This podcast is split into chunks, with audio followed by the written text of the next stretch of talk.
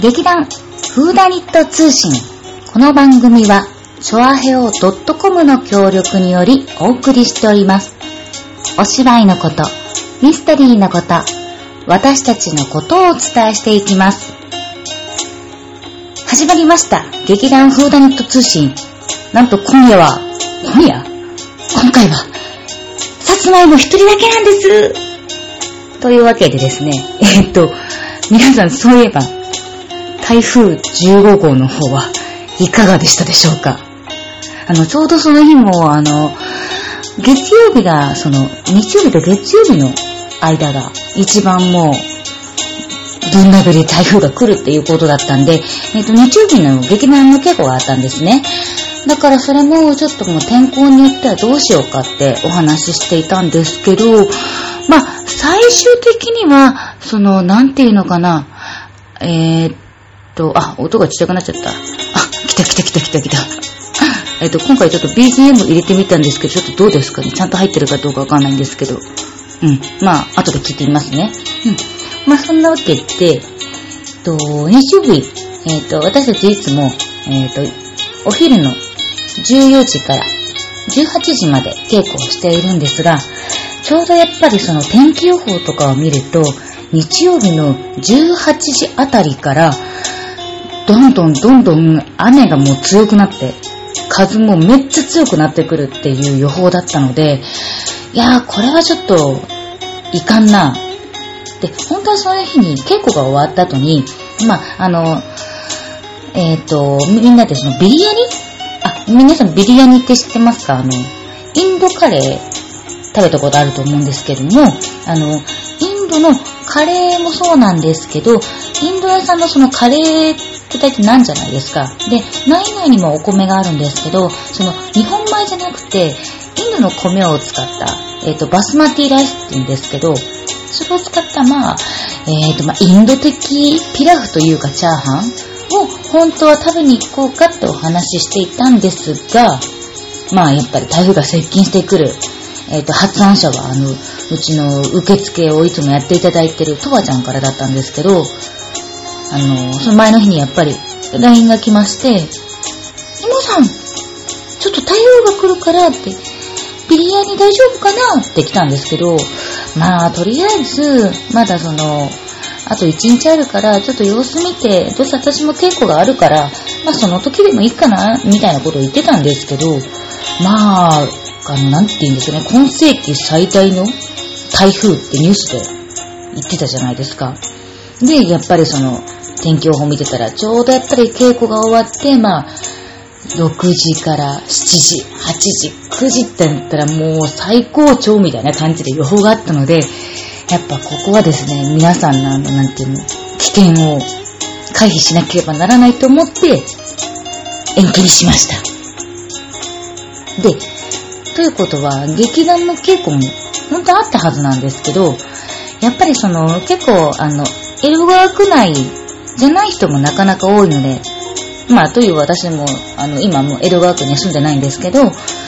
だからこれはちょっとやっぱり延期にした方がいいんじゃないかっていうことで、えっ、と、劇団の稽古自体も一応、あの、お休みということで、あの、いつも使ってるコミュニティ会館さんの方にお電話してキャンセルをさせてもらったんですが、普段あの、ああいうあの公民館のところって、今あの、ドタキャンとかすると、あの、一応ペナルティがつくことになって、またあの、次借りるときが借りれなくなっちゃうみたいな、そういうのがあるんですね。でも、あの、今回は、やっぱりその台風っていうことだったので、一応まあ、あの、多分、私たち以外の団体さんも、キャンセルとか、すごいしてる方もいらっしゃると思うので、まあ、多分こういう天災に限ってはなんか、ペナルティを免除するみたいなことになったらしいんですね。だからまあ今回は、あの、結構キャンセルしても特に大丈夫だったんですけども、まあ、だから結局、ね、そう、お家にいることで、まあ自宅待機になったんですけど、まあ、ちょっとラジオが、本当はその日、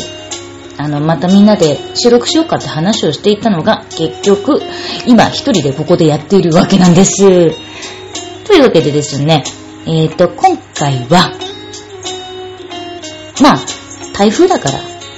お家でいて何かぼやーっとしてるのもあれだし、そっか、YouTube なんか見てみようじゃないかっていうことで、うちの劇団員のおすすめの YouTube、または YouTuber YouTuber? うん、そうだね。をちょっと紹介したいなと思っております。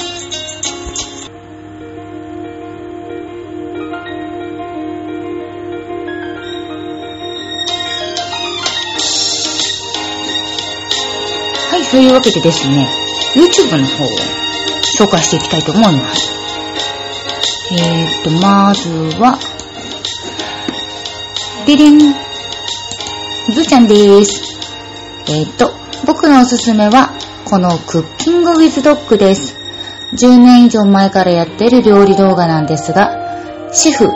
動画に出てくる女性が飼ってる犬フランシスが全編英語で解説しながら料理を作る動画です。見てるだけでお腹が空いてきますし、目で料理を楽しむにはもってこいです。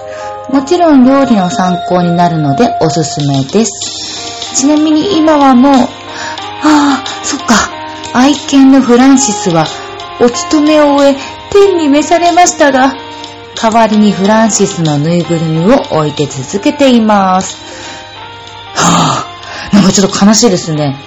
そう。私もあの、こちら見させていただいたんですけれども、確かにあの、10年以上前からやってらっしゃる、あの、日本の方なんですけれども、えー、っと、多分キッチンかな？なんか、そこでやってて、で、その、料理する場所の傍らに、このフランシスちゃんが、まだその動画では、あの、まだ召されてないフランシスちゃんがいたんですけど、あの、ちょこんと、えっ、と、その、キッチンの台の上に乗ってるわけじゃなく、ちゃんとあの、フランシスちゃん用の、あの、ちょっと背の高い、あの、椅子の上に、ちょこんと乗ってて、で、まあ、確かに、あの、全編英語で解説しながらっていうのは、確かにフランスは、ワンワンとも、スンスンとも、うんうんとも喋ってないんですけど、まあ、フランスが英語で喋ってるような手でやってる動画。と言ったらちょっと夢がなくなっちゃうんですけど、でもね、そのフランスちゃんがね、すごく、なんていうのかな、ずっとその、えっ、ー、と、パートナーっていうのは、飼い主さんか。飼い主さんのその料理を作ってるところを、なんかじーって見ていたりとか、なん、なんていうのかな、普通のワンちゃんってどうなんでしょう。あの、私、犬はワンちゃんあんま好きじゃないんですけど、なんか、ほら、お手とか、骨、骨なんてないか。えー、お手とかお座りとか、命令しないと、なんかダメなイメージとか、あとなんかそれ、それ以外はあとずっとなんか、野原はワンワンワンってずっと走ってそうなイメージが勝手にあるんですけど、全然あの犬の生態知らないので。でもこれは、すごいこのフランシスちゃんが、飼い主さんのやってるところを、きっとね、多分最初から最後まで、じーっと、あの、まあ、観察っていうか、まあ、英語で解説しながら言ってる姿が、ものすごくいい子で可愛くって、で、あの、料理もすごく、あの、シンプルな料理が、まあ、シンプルな料理がって言っても、私もまだこの一作品しか見てないんですけど、あの、とてもわかりやすく、かつとても美味しそうに、あの、解説されてるので、で、多分この英語ってことは、その、海外の人も見れるようにとか、まあ、あと英語の勉強をしたい方向けなのかなっていう感じを受けました。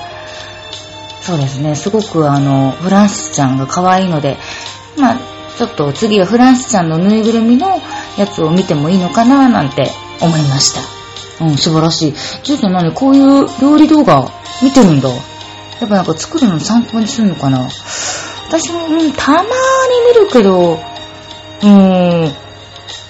そうだね、なんか、日本人の人、あ、まあでもこれは日本人の人がやってんのか。うん。まあたまーに見るかな。まあ一番クックパッドだな。動画じゃないし。はい、じゃあ次。じゃじゃん。みゅうちゃん。みゅうちゃん何かな？えーと、私のおすすめは、マニムさんのクトゥフル TRPG リプレイ動画です。まず、T、テーブルトーク RPG というのは、テーブルゲームのジャンルの一つで、ダイスなどを使ってシナリオに合わせつつ、対話でストーリーを進めていくゲームです。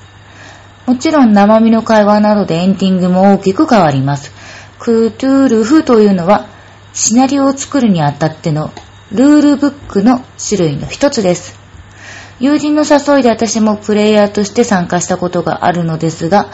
テレビゲームの RPG のレベル上げなどはなく、日常のものやアイデアを工夫して謎解きや脱出ゲームのように自分たちの会話で進んでいくというのがとても新鮮で面白かったので様々な動画を漁り始めました。ほうほうほうほうほう。その中で、えーと、とてもわかりやすく動画付きで面白くまとめていたチャンネルがこちらで、各ストーリーをドキドキと見ています。まだ完結していない動画もただですが、ちょっとした空き時間にバラエティ感で見る気軽さがあっておすすめです。ほうほうほうほうほうほうほう。なるほどね。うんと、そんで、ちなみに、マニムさんのチャンネルにあるシナリオは、今のところあまり怖い描写が少ないのですが、ホラーなシナリオやサスペンスなシナリオが多めなので、そういったストーリーが好きな方は他の動画も検索するとより楽しめるかなと思います。完全なお得語りになってしまって今自分で弾いてますというコメントいただきました。ありがとうございました。TRPG、テーブルトーク RPG。あー、なんか名前だけは聞いたことある。そうそうそう。なんかそう、ね、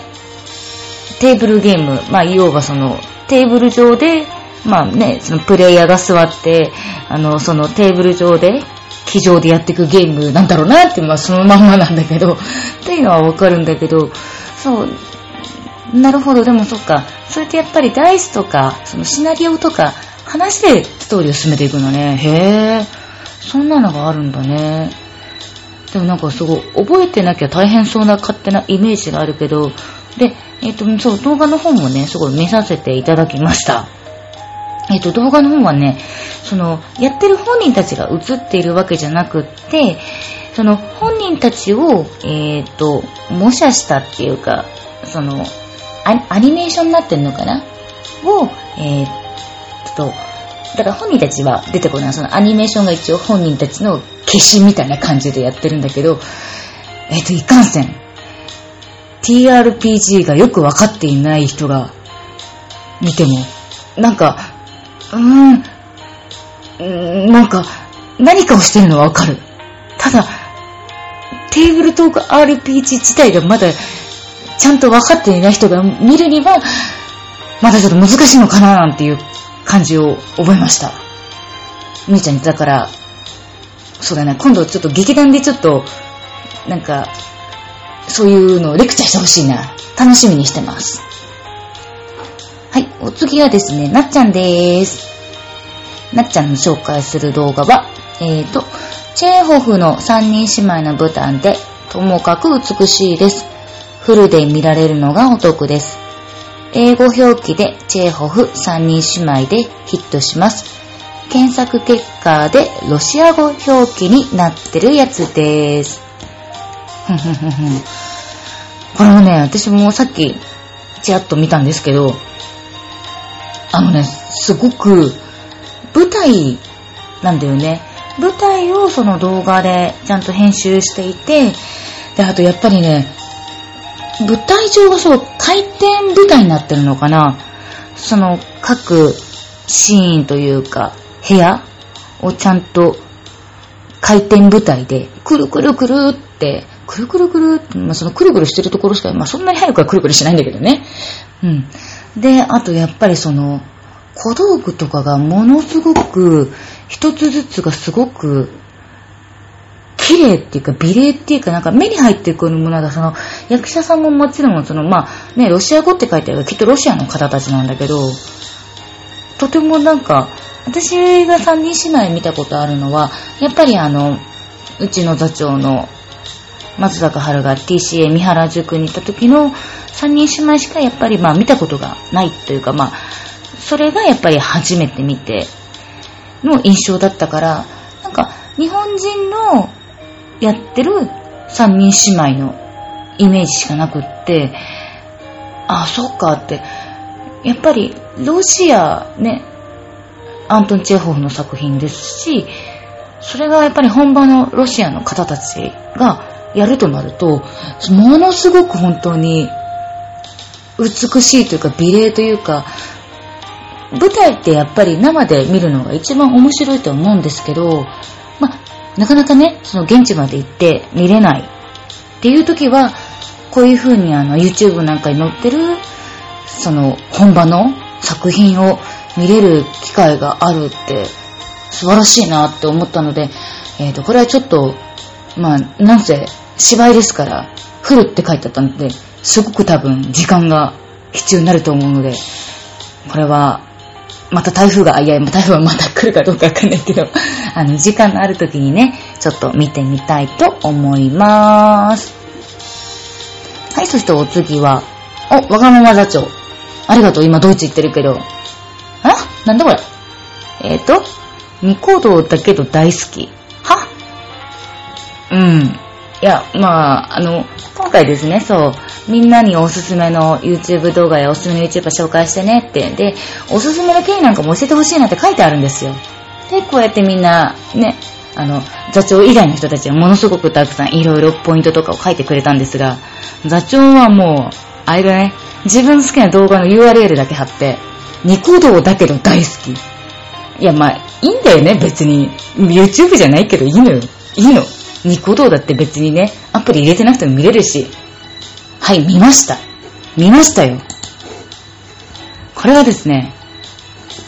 あ、ダメ、この、この流しちゃいけないから一応、BGM で、うん、ごまかしてるんですけど、あの、前に、えー、っ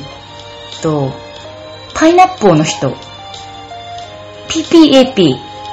がすごいあの、ジャスティン・ビーバーのおかげで、すごい流行った。あ、急にこういう時に名前が出てこないが、小坂大魔王じゃない方。うん、小坂大魔王が本体なんだけど、じゃない方。えーと、えー、なんだっけ、なんとか太郎。あ、違う。あ、ピコ太郎だ。ピコ太郎の、えー、PPAP を、あの、国立劇上でいいのか？まあ、要はあの、能楽とか狂言とか多分やられてる方たちのお囃子？お囃子でいいのかな？あの、三味線や、あと、歌いの方と、えっ、ー、と、横、横笛っていうの、笛？あと、大包み、小包みとかでいいのかな？うん。の、その、まあ、ザ、日本のが、雅楽？なんていうの？お囃子？ちょっとこれはね、解説者がいないとわかんないんだけど、解説者がね、ニコ動だけど、これが好きってしかね、入ってないから何の解説にもなってないんだけど、だから、何もわからない私が解説して、さらにわからない感じになるんですけど、まあ、要はその能とか狂言とかで、お歌が入ってるような感じの PPAP。で、PNSP ってなってるんだけど、えっとね、とりあえずペン。ペンと、あと、散歩っていうアイテムがあるらしくて、まあ、ペンは普通にペン。で、散歩は、なんていうのかな、例えばさ、十五夜お月見の時に、えっ、ー、と、団子？団子を置く器？あの、ちょっと真ん中に穴が開いた、なんか木の四角くて、ちょっと高、高さがあって、あれみたいなやつなんか多分三方っていうのかな。で、その、このお囃子隊たちのゆるキャラちゃんが出てくるのかな？黒子みたいな感じの子なんだけども、その子がペンと散歩を持って、ペン、ペン、ペン散、ペン散歩みたいなことを言ってる。まあ、でもこれはもうね、なかなかね、その、やっぱり PPAP が結構やっぱり、すごく有名になったからこそ、こういうバージョンでやってみるのも面白いんじゃないかっていう動画を意味してると思うんだけど、まあ座長はとにかくこれが好きだっていうことが分かりました。座長よ、ありがとう。もうちょっと解説があると私は嬉しかった。まあ、そんなわけですね。あ、意外と喋ったな。一人でも意外といけるね。うん。えっ、ー、と、まあ、こんな YouTube とかいろいろ結構ジャンルがみんな違って 面白いんだ。あの、私でもちょっと紹介したいなと思ったんですけど、ものすごくまたこれが長くなっちゃうんで、まあ、ちゃちゃっと紹介すると、私がよく見てる動画は、結構あの、ギャルのメイク動画、あの別にギャルメイクをするわけじゃないんですけど、うーんとね、よく見てるのが、えっ、ー、と、キャバクラ町の桜井ののかちゃんって人がいるんですけど、その人がすごい整形でやってるんですけど、その整形のビフォーアフターとかも全部さらけ出してて、うん。で、この手術代にこれぐらい使ったとかなんかいろいろ、な、なんで見てるのかわかんないんだけど、なんかすごい喋りがすごい緩いんだけど面白いから、たまにその新しい動画が上がると見ちゃう。あとは、えっ、と、うさたにパイセンっていうこの子もやっぱりギャルなんだけど、この子の、やっぱりその、モデルになるまでの成り立ちとか、あとなんか変、いろんなバイトをやったよとか、なんていうのかな、わ若い子なんだけど、すごく結構、芯がしっかりしてるような、喋り方は全然とてもね、ギャルちゃんなんだけどね、なんか見見てて面白いなって動画の編集の仕方と、あと、うさたにパイセンのお姉ちゃんが、ニート、筆記なんだけど、なんかね、すごく、その姉妹でやり合う時とかがあるんだけど、その、YouTube もね、それがすごい面白かったりして、あお姉ちゃんもなんか、引きこもりだけど YouTuber になってるって、なんかそういう、なんか、成長を見ていますみたいな。まあそんなこと言ったら結局ギャルの動画ばっか見てんじゃんって話になって、なんていうのかな、気楽に見れるのがやっぱり YouTube のいいところなんじゃないのかなって思っております。うん。そういうわけでですね、本当に、あの、ここまでお付き合いいただきありがとうございました。えー、劇団風団糸通信ですね。えっ、ー、と、次回の更新は、えー、っと、あ、そうですね。次回の更新は、9月の25日の水曜日となります。えー、今度は、もうちょっとね、人数多いといいななんて思っております。それじゃあ、また楽しみにしていてください。バイバイ。